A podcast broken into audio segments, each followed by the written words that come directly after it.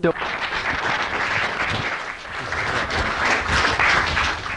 still praying for Mike, and he might come to Christ this weekend, we're hoping. No, he's, he's a treat. You know, listening to Gail, um, he is so cerebral and uh, intelligent. And when you hear Walt, you're going to hear the same kind of uh, rightly dividing of the Word of God.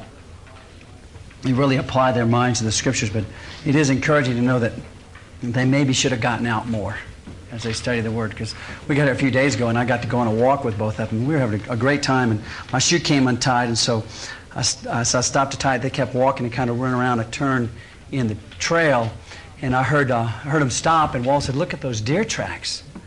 And Gail says, I'm sorry, Walt, you're, you're screwed up here. Those are bear tracks. And so they started to get into a big argument, and I'll only tell you that uh, I just got around the turn in time to push him out of the way of that train. Wouldn't he?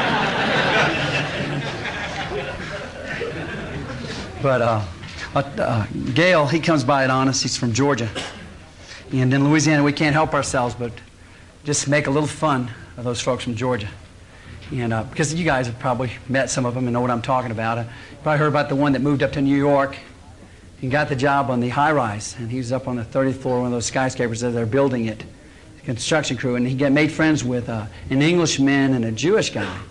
And every day at lunch, they'd sit up on the 30th floor and open their lunch. And, the, and after a long time, um, the Englishman uh, one day opened his up. He says, Blimey, every day my wife makes the same lunch. I just can't take it anymore. Day in, day out, never a change. I talk to her about it, always the same lunch. The Jewish guy always says, Oi, for me too. The same every day, day in, day out, the same lunch. I beg her, but always the same. The guy from Georgia almost says, Dang, peanut butter and jelly again. Every day, peanut butter and jelly. I don't know why. Can't have something different. The Englishman says, This is it. If I opened my lunch tomorrow and it's the same thing, I'm jumping 30 floors. The Jewish guy says, I will too. The guy from Georgia looks at him and says, Me too, fellas. So the next day they're up there, the Englishman opens his pail. Blimey. Closes it jumps. The Jewish man opens it up. Oi, I'm so young. He jumps. The fellow from Georgia. Oh, dad gum. Closes it and he jumps. At the funeral, the foreman is there. Everybody's crying and he sees the three wives and he walks over to him and says, You three make me sick. He said, No, they begged you to change. So they had to have. They had to have. They didn't have to die. They were good workers, good husbands. Uh, why couldn't you serve them something different? He looks at the and says, Why? What's your excuse? And she says, It's the proper thing to serve. He looks at the Jewish wife. He says, Well, you, what story have you got? It's always on sale. Looks at the little gal from Georgia. What do you got to say for yourself? She says, I don't know. He makes his own lunch.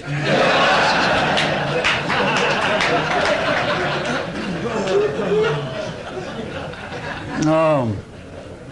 So David shepherded them according to the integrity of his heart.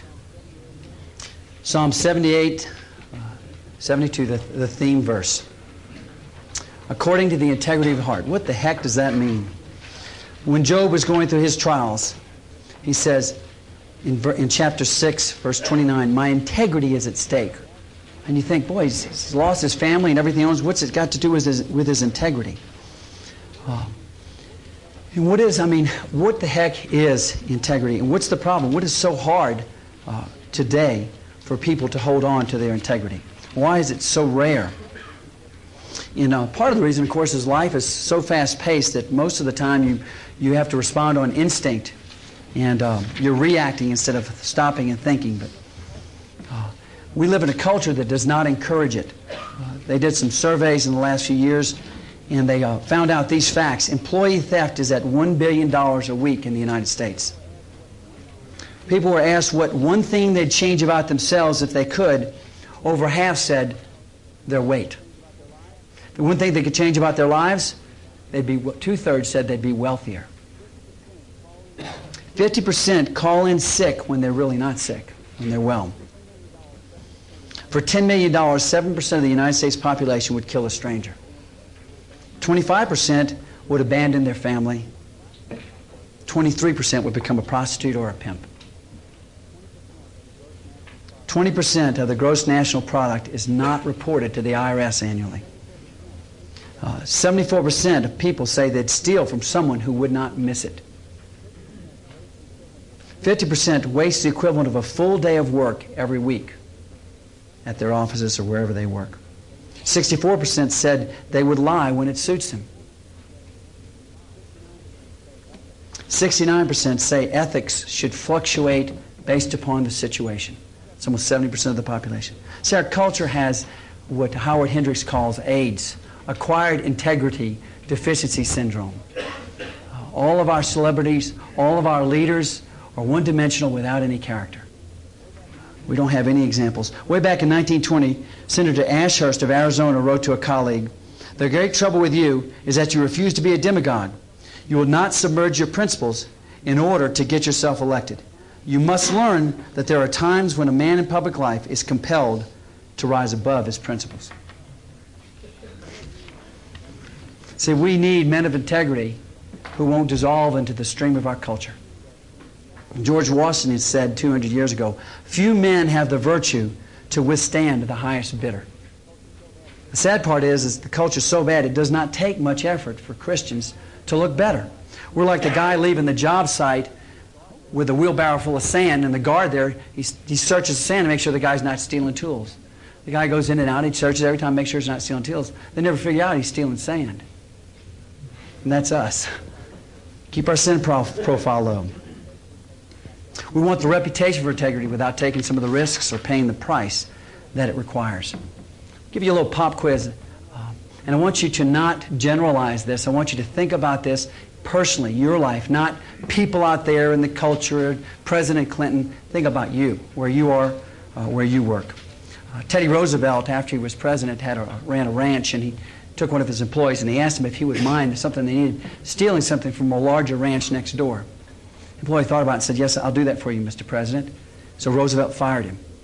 And he said, A man who'll steal from me will soon steal from me he'll steal for me. Let me ask you these questions. You ever buy or sell an item for a value that's vastly different from the real value? Do you ever uh, buy what you can't really afford or rent it so that you'll look like you're more successful than you are? Cheat on your income taxes?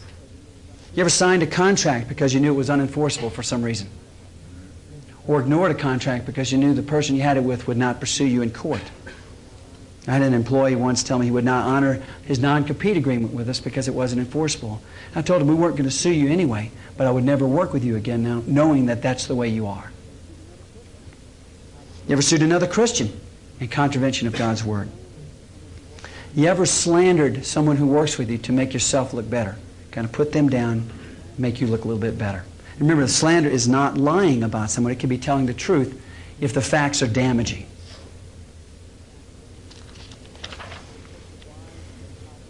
If you take supplies or make copies or make long distance personal calls at the office or at work without permission, exaggerate about your firm's resources or abilities to a potential customer, this one will hurt. If what if Jesus said to you, one thing you lack, go and sell all you possess and give it to the poor, and you shall have treasure in heaven. Come follow me.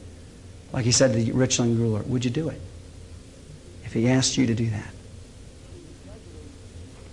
See, integrity is really usually not that, that kind of a situation. It's an epic battle of daily skirmishes.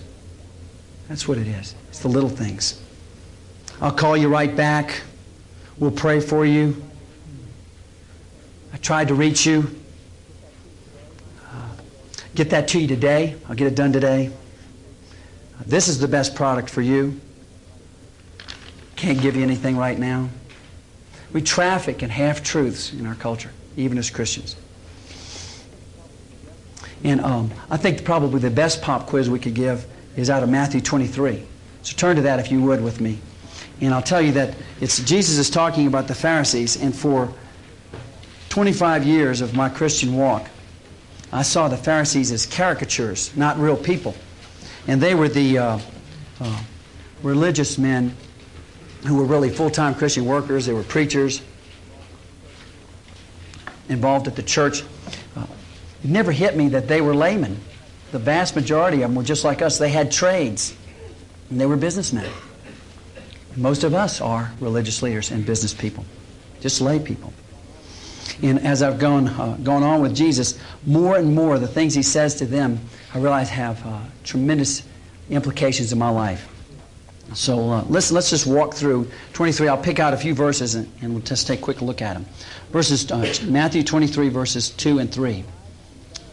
Saying, The scribes and Pharisees have seated themselves in the chair of Moses. Therefore, all that they tell you, do and observe, but do not do according to their deeds, for they say things and they do not do them. Think not only of your personal ministry, wherever that might be, but also you at work. Do you ever preach things at work that you yourself don't do? Do you tell people to have regular quiet times? Are you having a daily quiet time? Do you tell people to, the, to do excellent work and then you cut corners? That the customer comes first, but it's obvious from the way that you handle things that you come first? Uh, do your behavior, does your behavior match the things that you say? Albert Schweitzer said, example is not the main thing in influencing others, it's the only thing. Look at verse 4. And they, they tie up heavy loads, lay them on men's shoulders, but they themselves are unwilling to move them with so much as a finger. Do you lay heavy loads on younger Christians and people at work without helping? I've made decisions at the office that have required some of my employees to stay there till midnight, 2 o'clock in the morning, and I'm home with my family watching TV. I have challenged uh, younger Christians and laid burdens on them and things that they should be doing, memorizing Scripture. And I have not encouraged them, or offered them any suggestions, given them any tools, or tried to meet with them to help them to accomplish that. Just like the Pharisees. We're just like the Pharisees. Look at 5 through 7. They do, they do all their deeds to be noticed by men, for they broaden their phylacteries and lengthen the tassels of their garments. And they love the place of honor at the banquets and the chief seats of the synagogues, respectful greetings in the marketplaces, and being called by men, Rabbi. Who's your audience? God or men? What motivates you? Would you rather be asked to pray in front of the entire church and you're not praying by yourself at home? Do you spiritualize conversations? Well, in my long quiet time today, God showed me this. I have to admit that sometimes I even share the gospel so that I can tell the guys at the CBMC breakfast that Friday that I shared Christ. Instead of sharing Christ because that guy was lost and it's something that Jesus wants me to do. Do you serve without concern for recognition? Little test is if you've ever been involved in an activity and then when they recognized the people who were and they left you out, did you resent it? Let's look at verse 13. But woe to you, scribes and Pharisees, hypocrites, because you shut off the kingdom of heaven from men, for you do not enter in yourselves, nor do you allow those who are entering to go in. Do you delight when others pass you up in the Christian life? Or get a promotion that you wanted at the office? Do you, do you delight in making someone else successful? Or do you want to be ahead of everyone who started out either even with you or behind you? Uh, do you slander or even discourage people so that they don't move forward to you when they're really taking off? I can remember years ago, in fact, um, Kelly Talmo speaks here, and, and um, I was thinking as I thought about this principle, I thought, I used to resent the dickens out of Kelly because when he came to Christ, he took off so fast. I could just see he was just leaving me in the dust. And, and I would find myself well, he's a great guy, but you know, but you know, and God really had to deal with me on that. You delight when others pass you up in their growth. Look at verse 15. This is like Saturday Night Live skit, you know, when well, that really hurts, some of this stuff. Woe to you, scribes and Pharisees, hypocrites, because you travel about this on sea and land to make one proselyte and then he becomes one, you make him twice as much a son of hell as yourselves. Are you molding the men you influence into your image or into Jesus' image? Do you let them develop their own convictions and their own purpose, or do you push them towards your own with your own opinions? Do you cross pollinate them so they can be exposed to other laborers in the kingdom, even though they may leave you? You teach men to fish, or do you just give them fish? so they're dependent on you. Mm.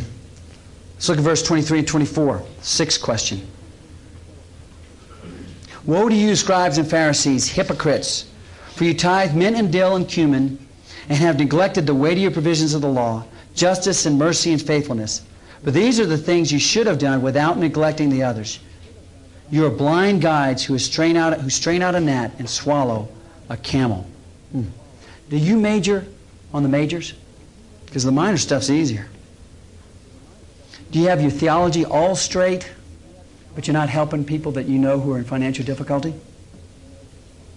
You do in depth Bible studies with great outlines, and you underpay your employees? You never miss church, but your wife and your kids cringe at your criticism. Are you majoring on the majors? Mm. Hopefully, it's coming to an end pretty quickly. Matthew 23, verses 25 through 28. You got to remember the opposite of integrity is hypocrisy. So these guys, if you want to know about integrity, it's great to look at the Pharisees because you can see what it's not. Verses 25 through 28. Woe to you, scribes and Pharisees, hypocrites! You clean the outside of the cup and of the dish, but the inside they are full of robbery and self-indulgence. You blind Pharisees, first clean the inside of the cup and of the dish, so that the outside may become clean also. Are you pretending to be right, righteous and avoiding transparency? Are you like a, a big tree with no root system? You look good, but when you, somebody gets up close, there's no fruit, and you're just waiting for a big wind. You're going to blow over. Like a Hollywood set. It looks good on the outside, but it's just a backdrop. There's nothing but a few empty boards behind it. All show and no go. You have debt, your TV viewing, anger, love of money, all those things in your life. And yet you're professing, uh, carrying your Bible into church, and you're not telling anybody about your problems, and they just think you're great. Who's your audience?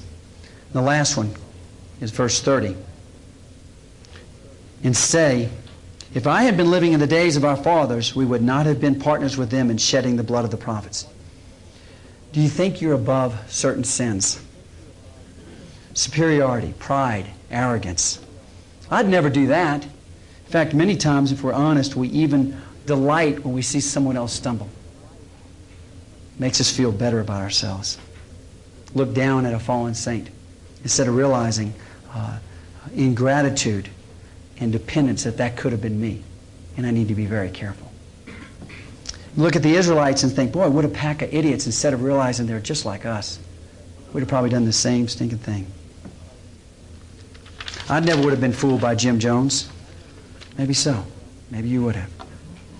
Well, if that's uh, after that little pop quiz, let's take a look. What is integrity? Uh, like 1 Corinthians 13, uh, it's not performance. A lot of the description of love in 1 Corinthians 13 is what uh, things it isn't.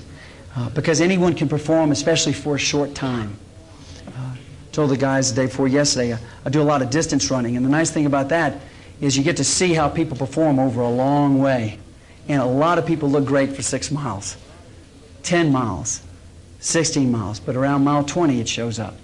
If they haven't done the training, if they haven't got the legs, if they haven't uh, disciplined themselves, when the wear and the tear shows up, they're going to be walking. It's not accuracy. That's, not, that's what you get in Washington. Uh, the definition of is carefully worded statements, managing the truth. That's not integrity. It's not just doing what is legal. I cannot tell you how many Christians think if it's legal, it's moral. There's a huge difference. Don't, do not confuse. Because you can file bankruptcy does not mean you don't have to pay the debt back. It's a moral issue. It's not pragmatism. Don't do it if it wouldn't look good on the front page of the paper. There's stuff we shouldn't be doing that would make you look great on the front page of the paper. That's the low bar. Uh, it's not just honesty. Uh, Spencer Johnson said, Integrity is telling myself the truth, and honesty is telling the truth to other people. Advertising pioneer William Bernbach said, Honesty sells. Problem is, so does sex. It's not putting off ministry till you're successful. I, have read some of these books that talk about moving from success to significance. Please don't fall into that trap. Jesus wants you right now. He wants you right now meeting God halfway, That's not integrity. Having a good reputation. Heck, Jesus had no reputation, the Bible says. Can't tell integrity by that. It's not following God fully in most areas and trying to isolate sin in one or two. That's what Gail talked about, compartmentalization. You know, in 1912, the Titanic was declared unsinkable because they had made these compartments all through the ship, and one of them could be pierced and it wouldn't sink. Well, I tell you, the ship uh, was just waiting to hit a big enough iceberg. And when it did, it went down with 1,522 people. Don't be like the Titanic. It's just a matter of time till you hit that big iceberg. So don't try to compartmentalize your relationship with God. Last, I'd ask you to ask yourself, what's the first thing you think of when you think of yourself? That'll show you where you are at the inside. Because integrity in the Old Testament, the word means completeness, innocence. It's perfect, simplicity, uprightness. The root word was the Thummim stone, which was one of the stones that was in the high priest's breastplate. And it stood for complete truth, perfection, without flaw or crack. In other words, it was solid the whole way through. In the New Testament, uh, the word is used, two, uh, two different words are translated integrity. One is true as in not concealing, meaning what you see is what you get. What you see on the outside is what exists on the inside. That's integrity. It's without corruption, undivided. Uh, it's just pure. There's no rot. Uh, it's wholeness without double mindedness. God is the God of every area of your life. In fact, when you read through the Old Testament, you see people referred to as wholehearted, with a perfect heart. Those are people that's describing with integrity. There was a, a, simplicity there. Engineers know what integrity is. They can tell you if a bridge looks solid, if it has integrity, it is solid. I, I ride my cycle. I was listening to Ty a lot. Uh, I like to bicycle. And we go over all these roads and, and, bridges. And I would have told you probably the, the one that looked the most solid had these big concrete beams that we crossed it. It's one of our most common routes, so I cross it all the time. One day we found the thing was condemned. And they started working on it, and I was had to cross it kind of on the side bridge, and it was rotten underneath, full of cracks. I had to replace the whole thing. See, it had no integrity. It looked solid on the outside, but it had no integrity. Does your private life equal your public life? I love the way Arthur Miller describes integrity in the, the play The Crucible. Integrity is bigger than telling the truth. It is about being a certain kind of person. It's about being people who know who we are and what we are. And it is about being true to what we are, even when it could cost us more than we should like to pay. Psalm 15:2 has a good definition. He who walks in integrity and works righteousness and speaks the truth in his heart. Are you speaking the truth in your heart? Are you kidding yourself? Are you living consistently in light of what you believe, what you say you believe? I love, uh, there's a businessman I know in Louisiana who, when his employees bring him a problem, he will not let them give, them give him the name of the person involved or the amount of money. Okay, now let's talk about what the problem is. Do you, if you really believe the Bible is the Word of God, do you apply all of the Bible to all of your business?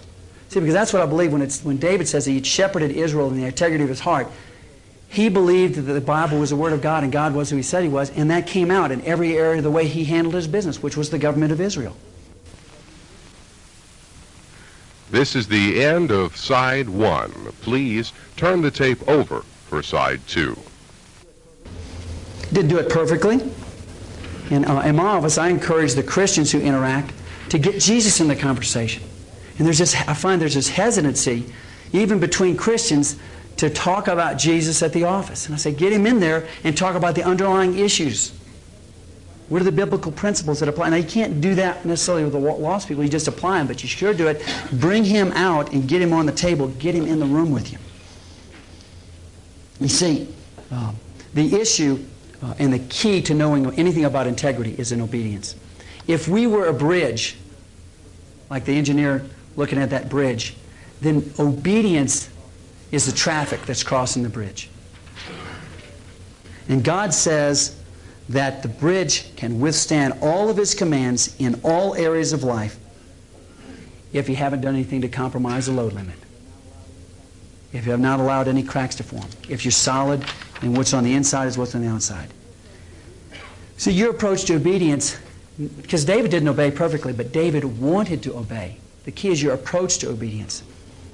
Um, do you want to do what He wants you to do?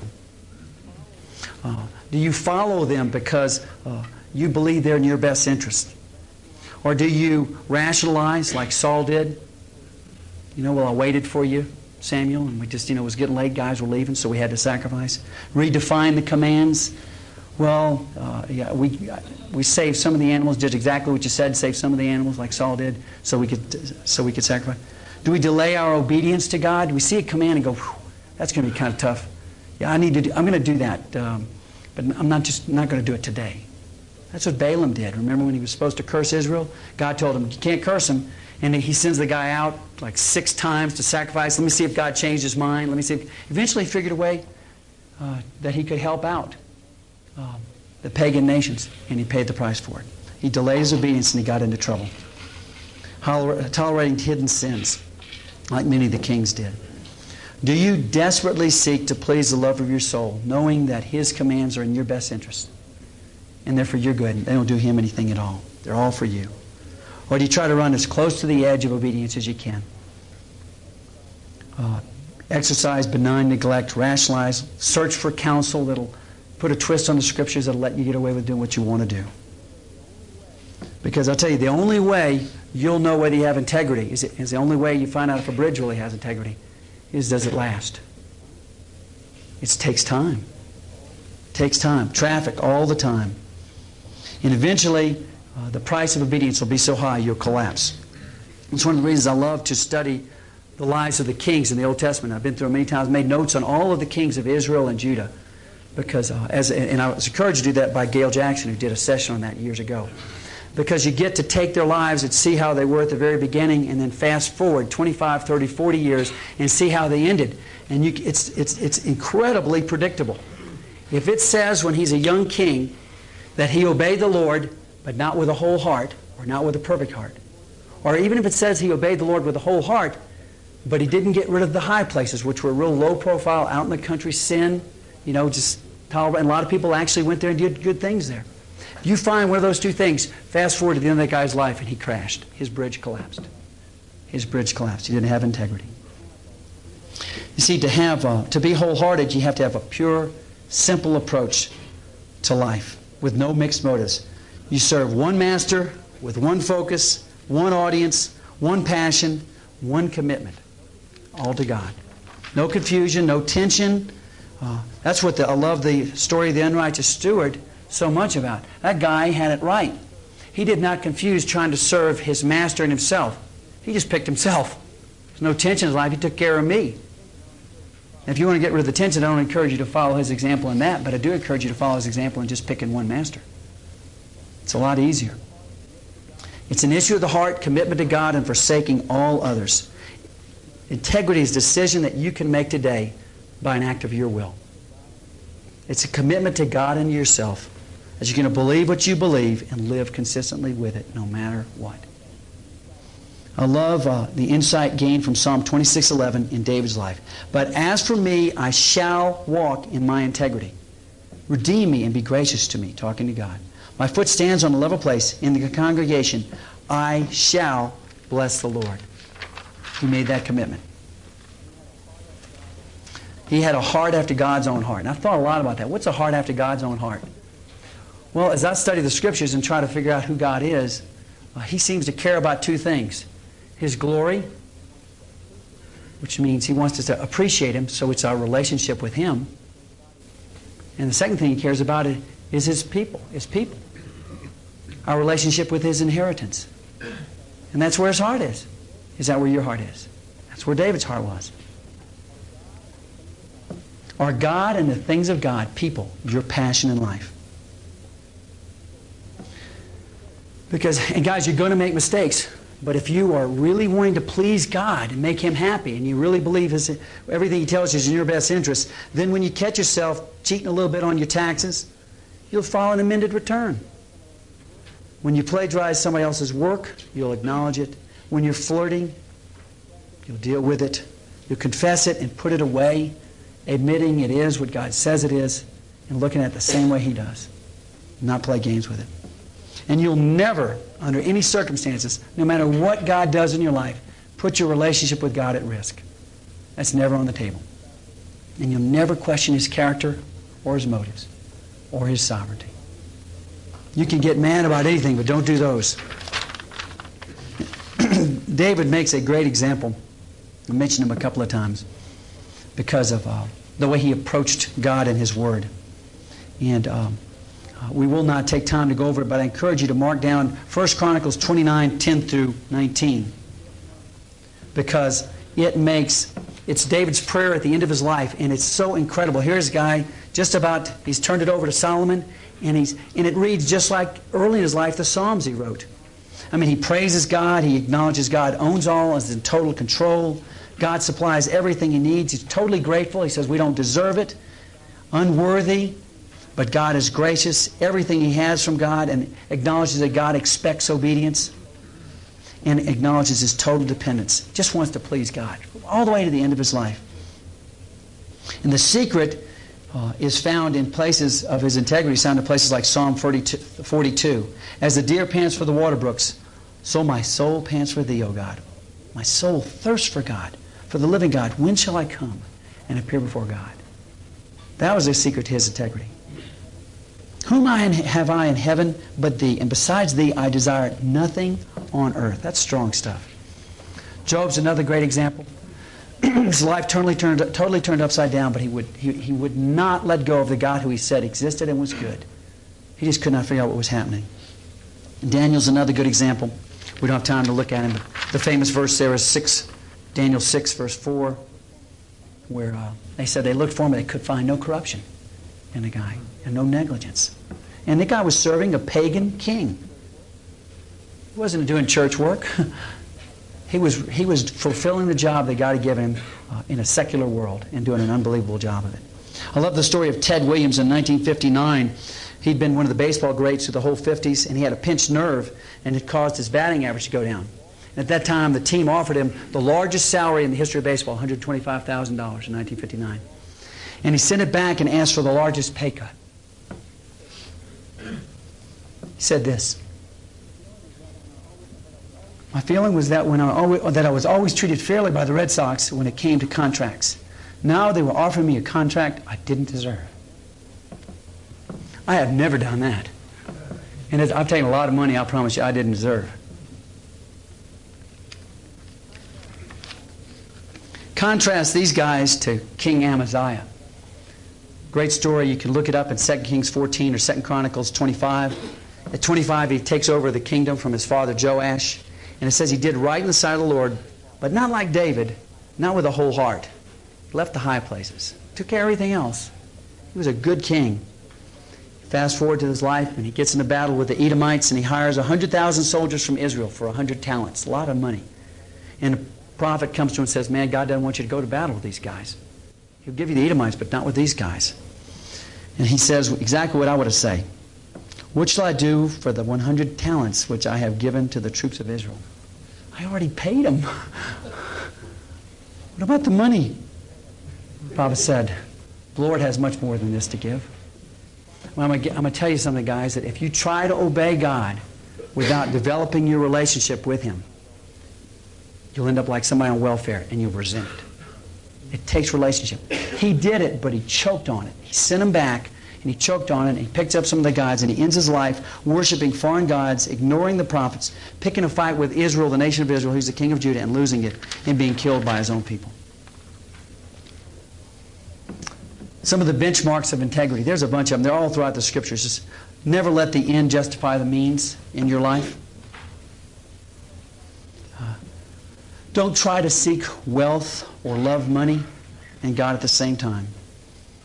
In fact, I know uh, I, I, was Walt and I were talking. I, I wish Gail would have gone into this more because you really don't put God in first place. Because if you got somebody number two and number three, you're going to get into trouble. With Gail, I think because I've talked to him, God's the only thing. Apart from thee, I desire nothing else on earth. I don't just desire you more than anything. You're all I want. That's where you need to get.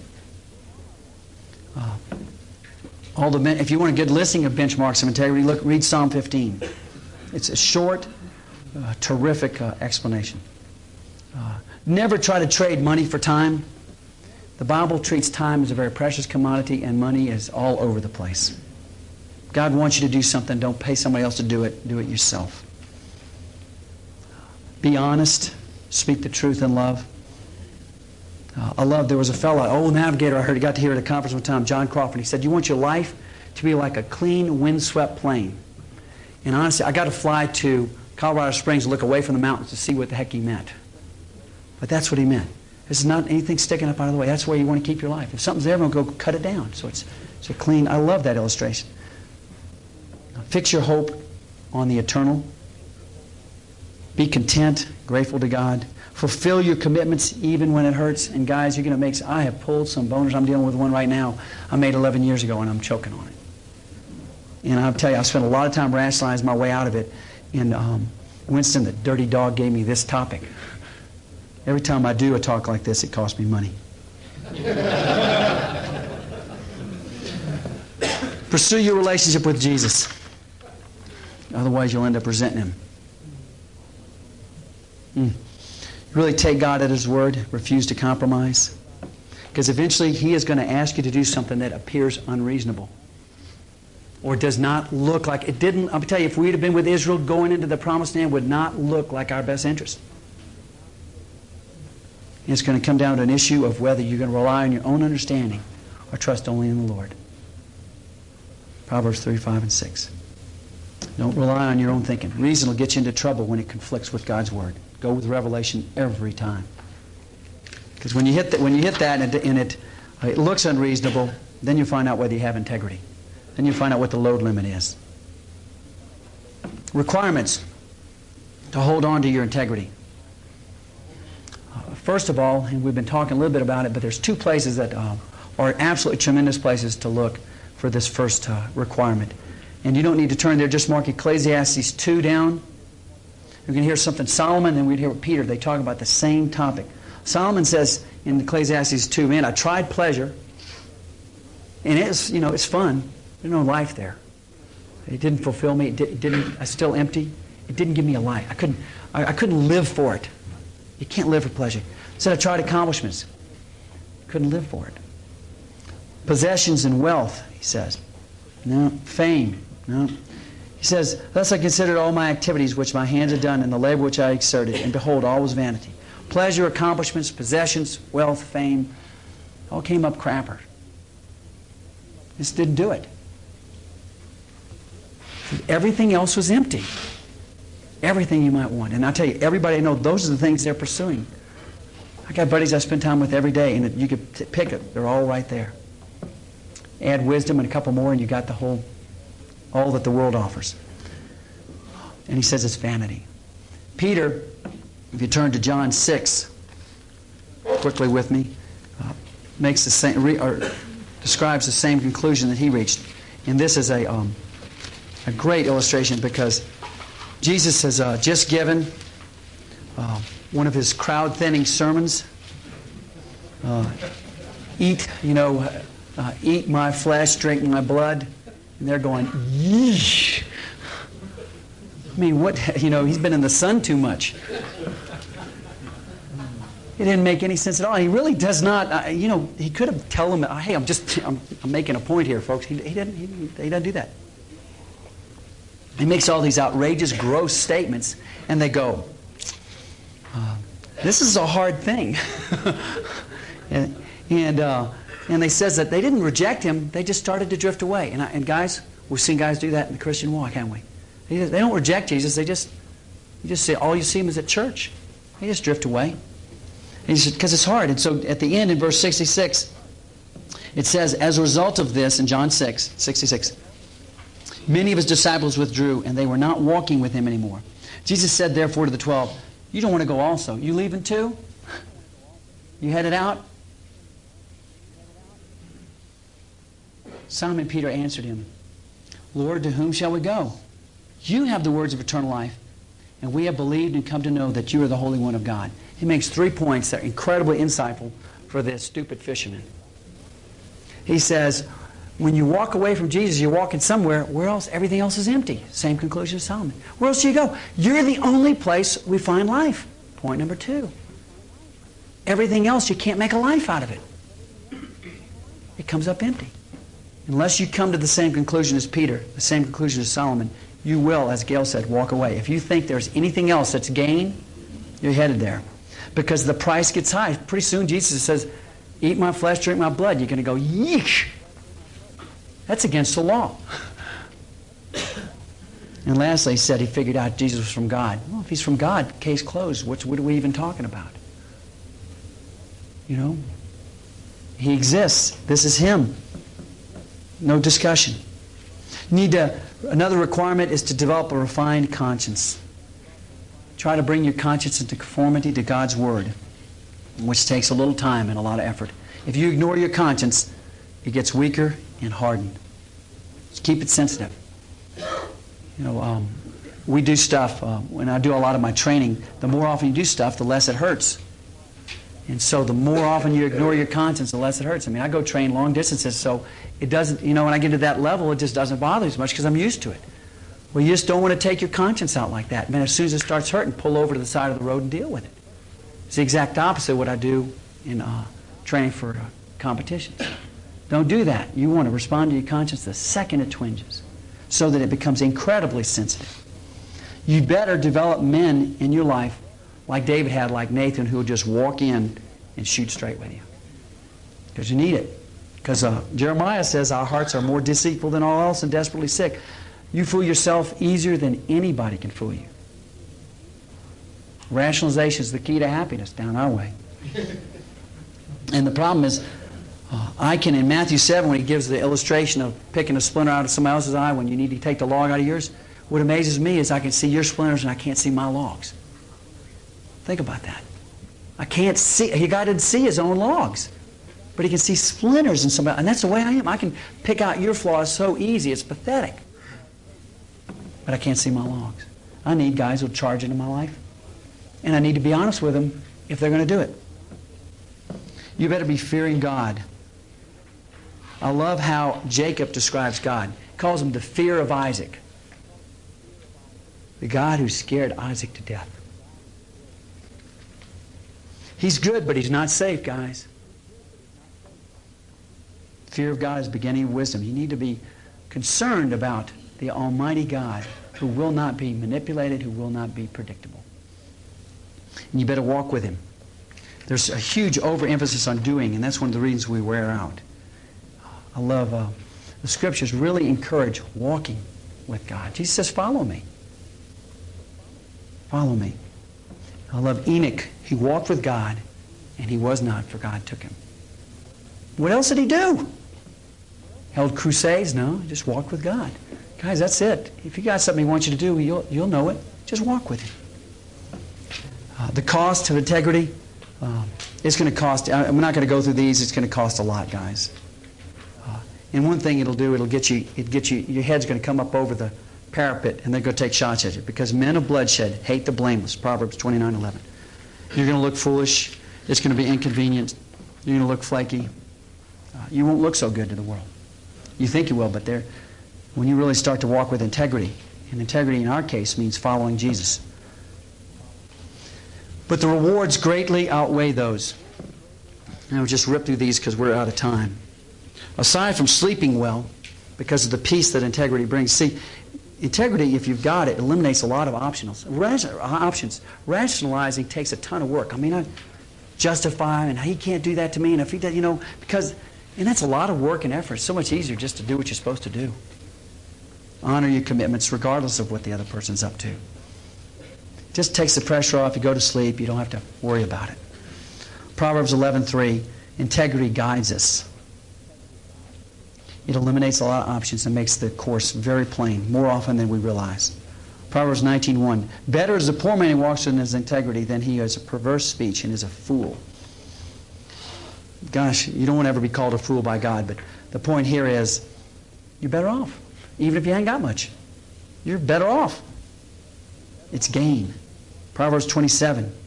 A righteous man who walks in integrity, how blessed are his sons after him. You're going to leave a godly heritage. And that does not mean your kids will turn out great. No guarantees on that. But you're going to leave a heritage somewhere, maybe with your kids, maybe with your spiritual children. But that's a Benny. Psalm 7 8, the Lord judges the people. Vindicate me, O Lord, according to the righteousness and my integrity that is in me. It'll go easier for you in the judgment to come when you stand before the throne of God. Psalm 15, you want to live on the holy hill? Walk with integrity. Intimacy with God, one of the rewards. He who has my commandments and keeps them, he is who loves me. He who loves me will be loved by me, by my Father, and I will love him and will disclose myself to him. Intimacy with God comes from integrity. Psalm 41:12, Thou dost uphold me in the integrity, in my integrity, and thou dost set me in, the, in thy presence forever. Proverbs 10:9, He who walks with integrity walks securely. When you walk in obedience, you're secure. When something happens to you and you've been obedient, you know it's for your good. Your sin does, is not muddying the water there. Psalm 25, 21. It preserves me. Proverbs 13, 6. It guards us. And then all the rewards that Gail talked about. Guys, make a decision today to walk with integrity. If You really believe it, live it. Because you could actually be living a lie because on the inside you really don't trust God and you're pretending to. Better to trust Him. And on the other side, you may be trusting Him and you're not living that way. Whatever way it is, get it straight and be honest about it. Walk with integrity. Let's close in prayer. Father, uh, I thank you that you do not leave us here on earth to wander around, but you give us instruction. You live inside of us. Pray, God, that we be men of integrity, that we'd be able to uh, handle all of the obedience that you have for us, Lord. Whatever test you give us, we know that you've made the bridge such that it can withstand it. Don't let us compromise the weight limit. Father, I pray that each one of us would make the commitment to walk consistently with everything in your word in every area of our lives. In Christ's name, amen.